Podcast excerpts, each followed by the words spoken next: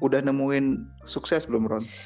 Wow, Nat, di ngedrakor kita nggak pernah nih bahas kesuksesan hidup nih. Kita selalu ngelihat sukses hidup orang di drama gitu. Kalau itu pertanyaan dilempar ke saya, mungkin sukses nggak ya? Uh, mungkin nggak bisa dianggap secara general kali ya. Kayak, uh, maksudnya kalau kalau orang tergantung orang ngelihat definisi definisi sukses ronde Iya gitu. Oke oke. Okay, okay. Mungkin kalau hmm. definisi definisi sukses definisi definisi sukses saya buat saya sukses itu ketika saya udah bisa mengalahin mengalahkan kemalasan sebenarnya.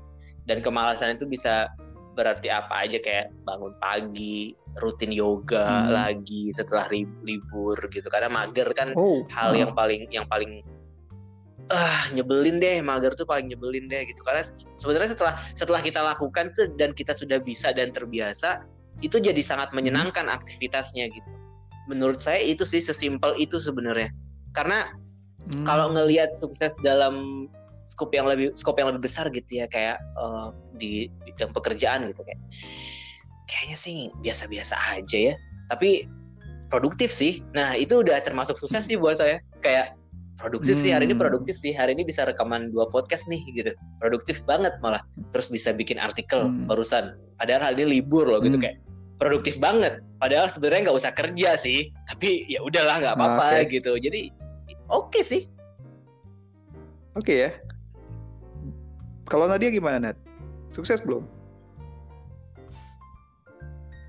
kalau saya sih udah udah mengganti pertanyaan itu dengan udah ngerasa bahagia belum sama hmm, diri sendiri. Oke. Okay. Itu sih. Berarti definisi suksesnya bahagia. Uh, Oke. Okay. Uh. Kalau Rian Terus, bahagia nggak? Buat bahagia? Uh, kadang-kadang. Tunggu, udah dia dulu nih. Bahagia, berarti definisinya ialah bahagia Nat ya? Hmm, karena kesuksesan tuh kayak suatu apa ya yang abstrak sih kayak benar nggak ada nilai ukur yang tepat sih selain tanya ke diri hmm, sendiri ya sih, udah betul. kuat belum sih okay. sama hidupnya. Oke, okay, itu itu itu kayaknya ya, yang yang mungkin mungkin dulu ada agak berbeda gak? definisi sukses kalian waktu awal berkuliah, yeah. bekerja dan sekarang berubah. Iya banget. Itu berasa banget sih. Berubah, Ber kan? Berasa banget bedanya sih. Kalau pas kalau dari saya mungkin kalau pas dulu kuliah kan oh pengen kerja di TV gitu ya. Sebagai kita anak broadcast mm -hmm. nih bertiga gitu ah pengen kerja yeah. di TV gitu yeah. tapi ujung-ujungnya yang kerja di TV huh? kalian berdua gue enggak gitu kayak karena setelah itu enggak berani saya enggak berani bawa-bawa kamera berat saya anaknya lemah gitu kan akhirnya enggak ada keinginan lagi untuk itu tapi memang kan kalau misalkan masih mahasiswa itu eh, keinginan kita untuk apa ya kayak bekerja di perusahaan yang bonafit ya kayak gitu itu kan masih sebuah mimpi yang ya wajar lah. Justru kalau nggak ada motivasi ke situ malah jadinya dipertanyakan jadi buat apa kuliahnya? gitu kan. Kalau kalau kalau dari mhm. pandang, pandangan saya dulu gitu. Jadi pada saat itu masih masih mimpinya masih masih besar sih. Tapi setelah masuk dunia kerja akhirnya kayak mm-hmm. maksudnya sukses nih udah oke. Okay, dari sudut pandang anak kuliah kerja di perusahaan yang saya kerja waktu itu orang mungkin menilai saya udah sukses gitu ya. Dan saya juga merasa oh oke okay, saya sudah bisa loncat ke situ sukses nih gitu. Tapi setelah masuk dunia kerja mm -hmm. huh, ternyata ini bukan hal yang saya inginkan juga pada akhirnya gitu. Karena uh, tiga tahun misalnya tiga tahun jadi jurnalis gitu kayak ah nulis nulis nulis nulis nulis nulis di bidang yang sama. Terus di satu sisi mikir saya menikmati tapi kenapa mm -hmm. saya merasa tidak berkembang ya gitu kenapa hal-hal yang kita hmm. lakukan selama ini kayak gini kayak gini aja tuh jadi kayak ngerasa bikin kita jadi nggak berkembang gitu. Terus cobalah untuk me menjajal bidang yang lain pindah perusahaan mencoba bidang yang lain terus nggak seinstan. Itu ternyata ternyata ketika memutuskan untuk mencoba mencari sukses di bidang yang lain tuh oh ternyata berat juga ya butuh proses juga gitu. Ya ujung-ujungnya hmm. balik lagi ke zona nyaman lagi. Setelah itu ya udah berarti kalau kalau saya pribadi dalam 10 tahun terakhir itu mindset suksesnya itu udah udah ber, berganti tiga atau empat kali kali ya sampai hmm. sekarang juga mungkin sekarang sama dua tahun yang lalu juga udah beda juga sih itu ya pandangan suksesnya. Hmm. Iya menarik ya. Kalau Nadia tadi sempat singgung masalah bahagia. Nah ini mungkin pelajaran yang pernah saya dapetin juga sih. Beda di ketika kita berada di tempat yang beda itu definisi bahagia dan sukses yeah, itu beda. Iya, iya, iya, iya. Iya kan? Maksudnya kalau dulu hmm. pernah ke Gunung Kidul mungkin kalau pernah ngomong di sana mereka malah suksesnya tuh justru ketika wisatawan banyak. Jadi kayak kayak yang dilihat itu ialah bisa uh, apa? Bisa melayani wisatawan atau kalau di Lombok juga hmm. pernah Ron. Saya pernah ke Lombok tuh nanya sama uh, peternak di sana.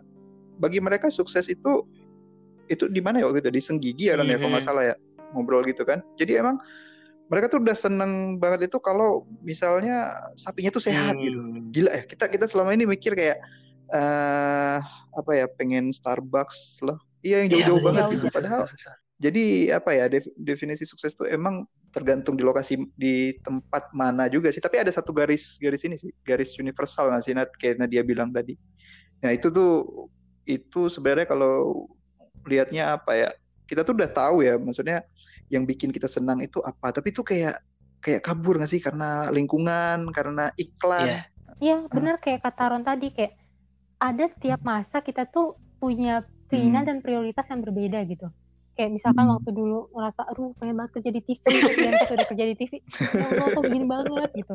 Terus habis itu uh, sempat kepikiran juga aduh pengen punya hmm clothing line sendiri gitu. Yeah, uh, kan saya sempat buat juga kan ngeproduksi baju sendiri terus kayak pas udah jalan aduh kok kayaknya ini bukan mm-hmm. yang saya cari gitu.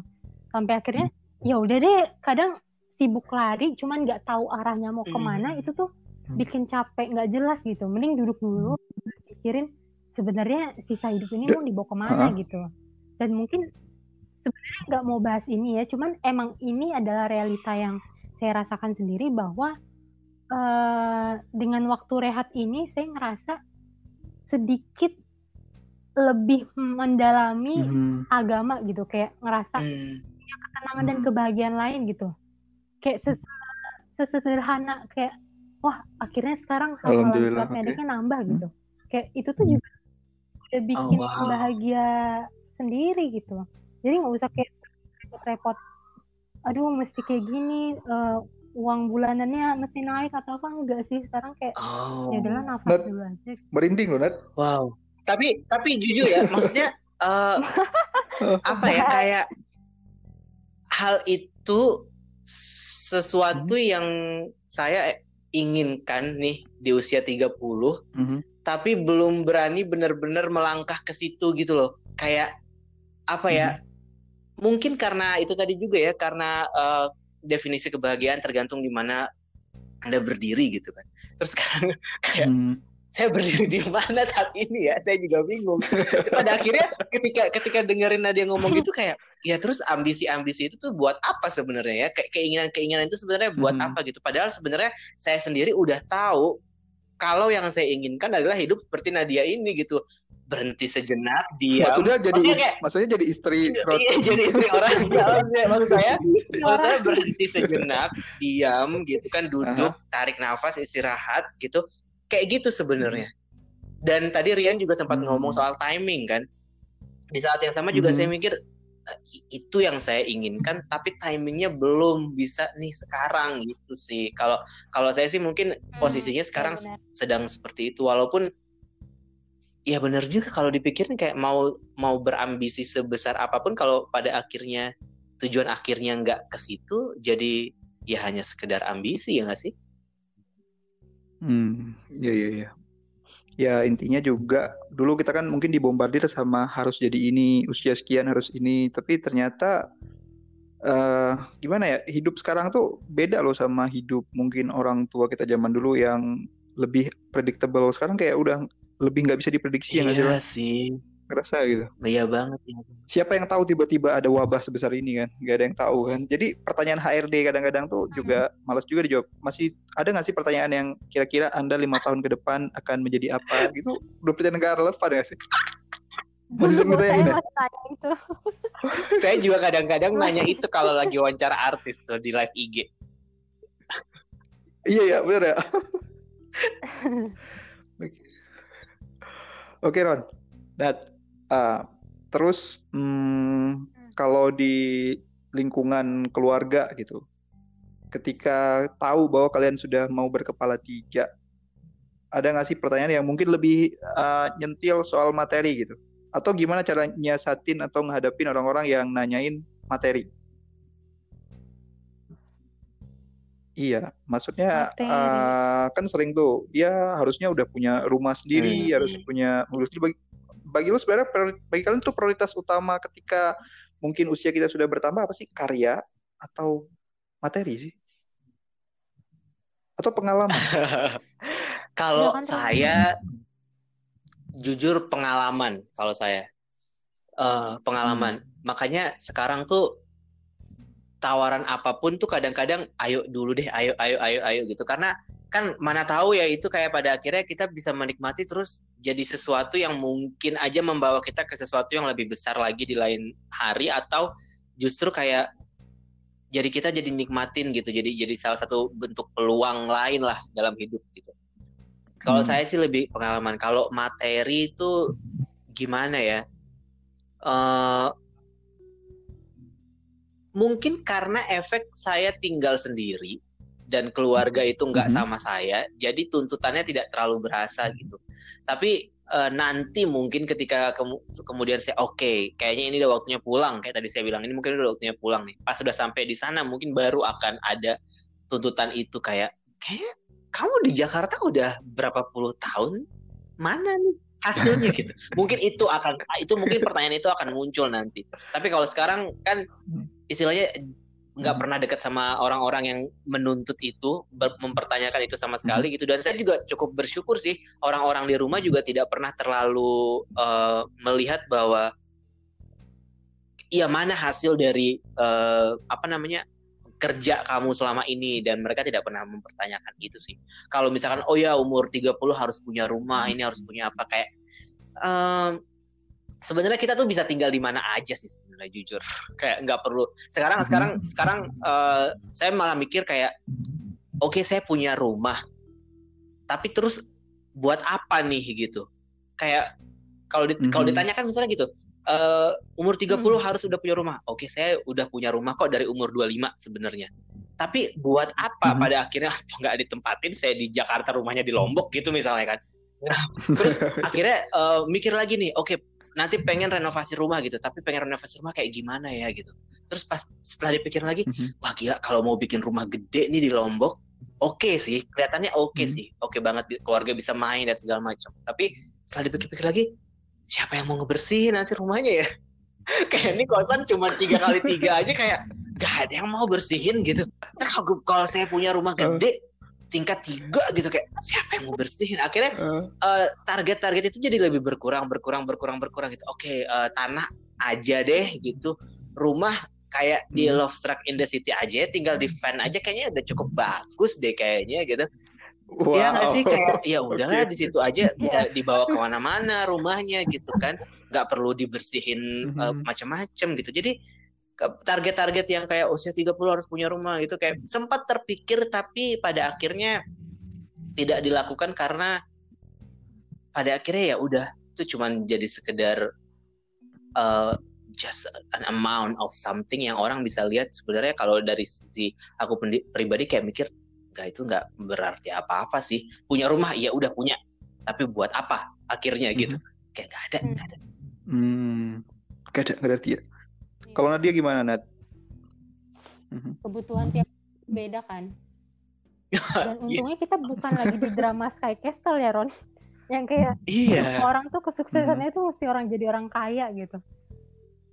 Sama kayak Ron sih, untung alhamdulillahnya keluarga inti tuh nggak ada yang rese gitu loh kayak banding-bandingin kekayaan hmm. atau apa lebih ke polos gitu. Baik orang kandung ataupun mertua kayak ya udah jangan lupa sedekah uh, hidup ingat Allah. Pokoknya yang gitu-gitu aja gitu. Paling yang pernah keingetan dulu ada tante jauh gitu kayak nyelpet beli mobil dong gitu. Terus kayak ya langsung gitu dijawab sama saya sama suami gitu kayak ya emang ngerasa hmm. belum butuh buat apa maksa beli? Gitu. Ntar ujungnya cuman di garasi eh, nggak uh, dinyala nyalain rusak belum bayar pajak. Itu kan kayak Iya kalau nggak butuh mm-hmm. kenapa dipaksain ada gitu. Oke. Okay. Kayak ya yeah, yeah. ngutang bank kayak gitu mm-hmm. bukan yeah, Oke oke oke oke. Wah luar biasa ya. Maksudnya kita udah lama nggak pernah ngobrol terus sekarang kita berapa ya 10 tahun iya lulus ya kita kayak, ngobrol. terus tiba-tiba kita ngomongin usia 30 iya dengan dengan segala perahara hidup apa namanya? kayak wow tapi eh di sini kesannya tuh lagi matang-matangnya ya. Tua ya, padahal di Korea kayak 30 tuh Iya, kayak maksudnya di. Indonesia itu aja gak sih yang kayak usia 28 itu kayak orang momok tuh heboh. Banget kesannya. Mungkin momok banget nah, karena uh, ini ya kalau di Jepang atau di Korea kan mereka tuh masih enak-enaknya ngejar apa pun yang mereka mau. Tuh kalau di Indonesia net kebanyakan 28 tahun tuh udah janda dua kali net. Jadi Anda mendoakan Nadia atau gimana nih maksudnya nih? Enggak. Bukan. Iya itu dia maksudnya gitu dong, apa ya? Emang culture kita tuh sangat ini, sangat apa sih itu sebutannya? patriarki sekali ya. Jadi kalau untuk cowok mungkin agak dibebasin, tapi kan kalau untuk Ada cewek beban, mungkin ya. harus harus iya ada beban umur tertentu. Hmm. Sementara kita kan kalau cowok tuh bebannya beda kali. Bebannya tuh lebih ke udah ada apa, udah punya apa. Terus emang kenapa ujungnya juga kita kan nggak bawa iya, apa-apa juga ke akhiratnya. Oh, betul, betul. Tapi Rian, uh, jadi saya penasaran. Maksudnya saya beberapa, hmm. beberapa bulan terakhir ini dapat kabar-kabar dari rumah gitu kayak kayaknya kamu akan cepet-cepet untuk diminta nikah deh gitu kan. Sementara saya sendiri nikah tuh bukan sebuah prioritas gitu ya menurut saya. Uh, maksudnya ini juga di usia ini dan hasil hasil hmm. berpikir selama 10 tahun terakhir gitu bahwa dulu mungkin saya bisa bilang oke okay, saya pengen nikah umur 25 gitu ya. Tapi ketika setelah saya umur 25 iya, iya. gimana saya bisa ngurusin orang di rumah tangga hmm. sementara saya sendiri belum bisa ngurusin diri saya sendiri gitu. Akhirnya uh, saya saya memperpanjang range itu nikah ketika emang saya sudah merasa siap untuk nikah gitu kan. Dan itu kan hmm, itu kan pada akhirnya unlimited ya. Yang nggak tahu gitu hmm. kapan kan nggak tahu. Tapi belakangan ini sering banget dengar dari keluarga dari uh, kakak gitu kayak kayaknya kamu udah diminta buat nikah deh sama mama gitu kan kayak gitu. terus uh, hmm. kalau Rian sendiri gimana? Ada tuntutan itu juga nggak sih? Oh ya nah ini menarik nih. Malah mungkin uh, gini ya dulu yang sering menggebu-gebu Monica itu iya, saya. Iya, saya tahu, saya tahu itu. Kita semua saya tahu itu deh. ya itu kan karena karena terbius mungkin. Ya biasanya gini sih kalau udah ke kondangan orang gitu, apalagi kita nggak nggak kita sih waktu itu kan saya juga mungkin konsep dirinya juga masih lemah ya jadi kayak melihat hal-hal kayak di pernikahan gitu terus kan uh, kayaknya uh, apa ya kayaknya seru kayaknya gitu ya cuma itu ya doang gitu ya Uh, uh, iya life goal cuma itu doang. Terus kayaknya emang hidup tuh kayak ini, kayak level di game uh. gitu. Jadi kalau udah SMA, kuliah, kuliah, setelah kuliah cari kerja, kerjanya apa, punya penghasilan sekian, selanjutnya menikah, nikah terus menua, men, eh punya anak, menua. Jadi kayak kita tuh kayak selalu masuk ke step-step yang kapan iya, habisnya yeah, yeah, gitu, tuntutan, yeah, yeah. tuntutan culture uh -huh. ini kan. Nah, ternyata itu kalau di rumah kalau dari orang tua itu emang sama sekali uh, bukan rezim yang meminta harus cepat-cepat oh. nikah. Jadi nikah tuh bukan karena mau tapi That's karena mampu. so cool ya. Maksudku semua orang tuh harus hmm. punya pemikiran seperti itu gitu. Dan itu uh, maksudnya ketika kita udah bisa ketika kita udah mendengar itu dari orang yang yang orang tua kita gitu ya. Karena kan biasanya yang menuntut pasti orang uh tua kan. Kayak uh, dan kita uh lebih dan kita merasa agak lebih agak lebih lemah kalau orang tua yang udah minta gitu kan. Dan itu hmm. sesuatu yang orang tua emang harus bisa memberi apa harus menganut itu sih. Iya benar. Tapi apa ya hmm, lingkungan kayak teman-teman atau tetangga juga kalau keseringan nanya hal ini gimana? Kalian ngerasa ini nggak? Ngerasa mereka kolot atau ngerasa gimana sih kalau di kota besar mungkin ini bukan hal yang dipedulikan Ron, tapi mungkin untuk uh, mungkin kalau lingkungan kompleks ya di kota besar juga uh, itu kan ada saling hubungan sosialnya. Ini kan pasti hal-hal yang sering ditanya. Malah itu bikin jengkel. Jengkel banget sih. Kalau Nadia, Nadia udah nggak udah nggak jengkel lagi ya, dia udah kelar oh. ya masalah ini ya. Nadia kayaknya udah udahlah gitu kayak. udah lah gitu ya. Hmm. Mm -hmm waktu dulu kan saya nikahnya mhm. umur mm -hmm. masih 23 kalau nggak salah 23 jalan lah Nah, waktu itu emang ini tuntutan orang tua tuh kayak kan orang tua mm-hmm. sebelumnya mau pensiun gitu kan, kayak mm. nih uh, kakak saya kan udah nikah. Kayak ini satu lagi kayak beban beban orang. Oke oke oke. Yaudah, ya gimana nih calonnya mana itu segala macam.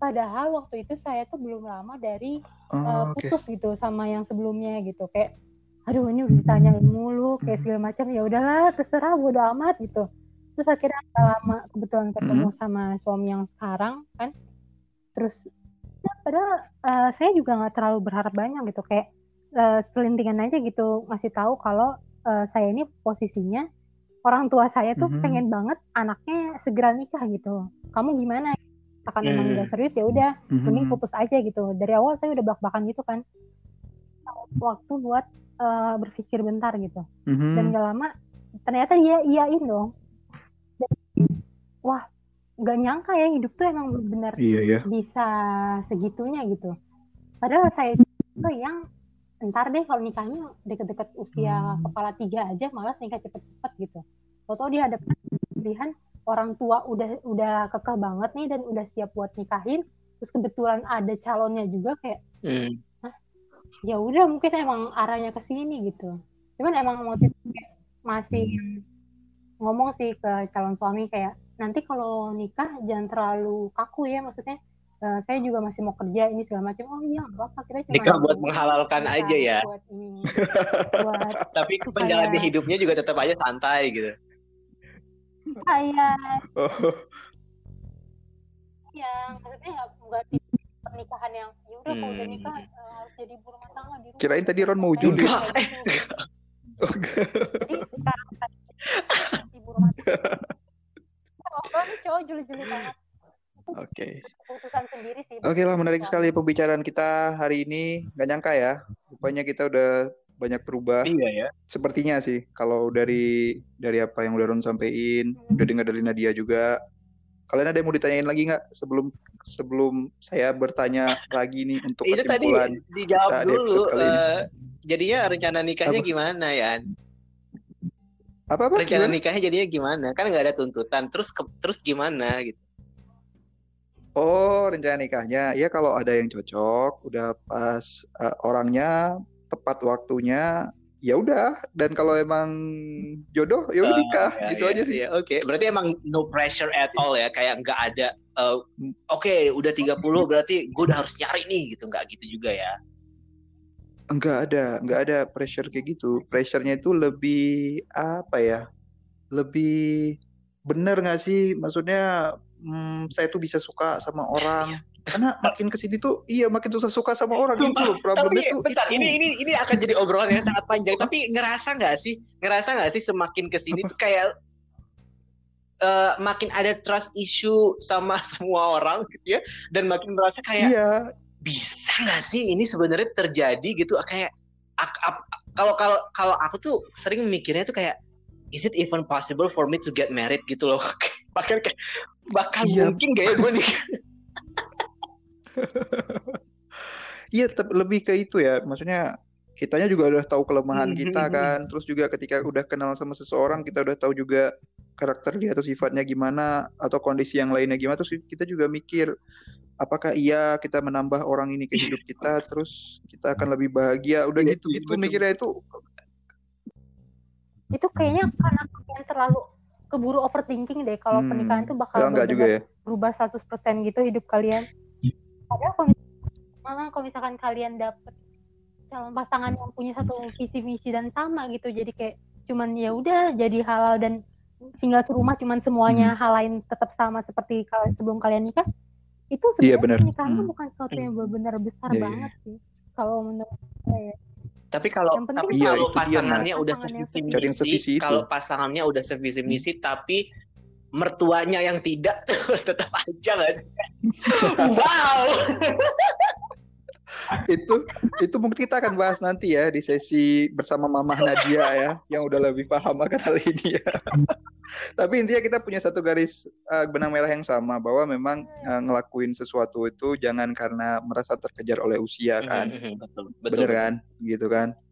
Nah, jadi apalagi Ron kesimpulannya Ron untuk menutup episode Kalau menurut saya uh, itu yang yang pertama itu melakukan sesuatu nggak nggak ada batasan usia. Maksudnya eh, nggak uh, semua hmm. orang punya tempo hidup yang sama. Kalau saya sih belajarnya itu ya. Maksudnya kayak misalkan hmm. uh, saya nyesel banget dulu saya pas SMA nggak belajar main gitar misalnya. Dan sekarang ketika sekarang hmm. saya belajar main gitar, wah susahnya minta ampun. Yang pertama karena susah buat nyesuaiin, yang kedua susah nyari waktunya gitu. Kalau dulu kan masih banyak waktu. Hmm. Tapi balik lagi bahwa nggak semua orang punya uh, fase hidup seperti orang-orang kebanyakan. Ada kalanya memang orang hmm. yang mungkin belajar, iya dulu belajar gitarnya pas masih muda, tapi kalau kita mau belajar gitarnya sekarang di usia yang udah masuk kepala tiga ya kenapa enggak gitu. Jadi nggak bisa juga kita um, uh, apa namanya kayak membatasi itu gitu. Apa pun apa pun yang kalau menurut saya apa pun yang ingin dilakukan dan belum sempat dilakukan silakan lakukan sekarang selama masih hidup gitu. Kayak um, ya udah kalau nggak sekarang nih kapan lagi? Kayak kayak saya juga dari dulu pengen banget bisa bikin kue, cookies segala macam, tapi timingnya nggak pernah ada. Dan ketika masuk usia 30, oh oke okay, usia ini bisa jadi bisa jadi mungkin juga memotivasi untuk oke okay, kita kayaknya udah mulai waktunya untuk mencoba hal baru. Jadi jangan pernah mikir bahwa udah ketuaan lah nggak usah. Nggak, nggak, nggak, nggak kayak gitu. Hmm. Nggak ada, nggak ada kata-kata, nggak ada kata ketuaan sih. Karena kayak saya pernah baca artikel di mana saya lupa tapi ada orang yang udah usia 70 tapi mereka masih mau belajar, masih mau kuliah gitu kan dan itu hmm. sudah cukup menjadi bahan inspirasi sih bahwa bahwa kita tetap bisa melakukan sesuatu hal baru, belajar apa pun yang belum pernah kita pelajari di usia belasan atau 20-an ketika kita masuk di usia 30 ini sih. Oke. Okay. Nadia gimana? Apa Nat kesimpulannya Nat? Gak usah terlalu musingin apa kata orang sekitar, yang penting diri kita. Dunia penting, jangan terlalu dikejar berlebihan lah. Maksudnya rezeki kalau saya sih percaya rezeki itu pasti udah diatur sama Allah gitu. Yang itu bakal di akhirat juga jangan dilupain. Gue ngaji ya Ron abis ini. iya, gue ngaji deh abis ini. Masya Allah. Bekal akhirat loh. Nadia. Oh iya wow. Ya Nadia Nadia juga dari pembicaraan ini kita nggak tahu perjalanan hidup Nadia kan. Dulu maksudnya kita nggak tahu Nadia akan seperti ini juga ya Ron ya? Olah-olah Nadia iya. dulu kesannya begajulan banget ya. Iya. Nggak nah tapi tapi maksudnya uh, saya apresiasi sekali ya maksudnya itu yang jadi penekanannya. Maksudnya ketika justru kita semua menggebu-gebu ngejarnya duniawi terus kan pembahasannya lebih ke situ tapi masih ada yang pengingat nih Ron. Yeah, ya bahwa kita jangan lupa bekal akhirat. Betul Oke, betul gitu betul, dia betul. ya episode itu, kali ini. udah keluar jalur dari episodenya gak sih? Ada ada podcast lain gak sih yang harus ngebahas soal uh, perjalanan akhirat? Atau gimana? ya? nanti mungkin nanti di season 4 ya perjalanan akhirat ah, iya, Mama Nadia ya. mungkin gitu sih. Nadia butuh kayaknya. jadi buat jadi itu, jadi pembicara di situ. Oke, sukses untuk Nadia dan Ron dengan apa pun yang kalian lakukan. Tapi kalau mau kontak kalian nih, ke mana nih bisanya? Kita dengar karya-karya kalian itu di mana? Boleh disebutin?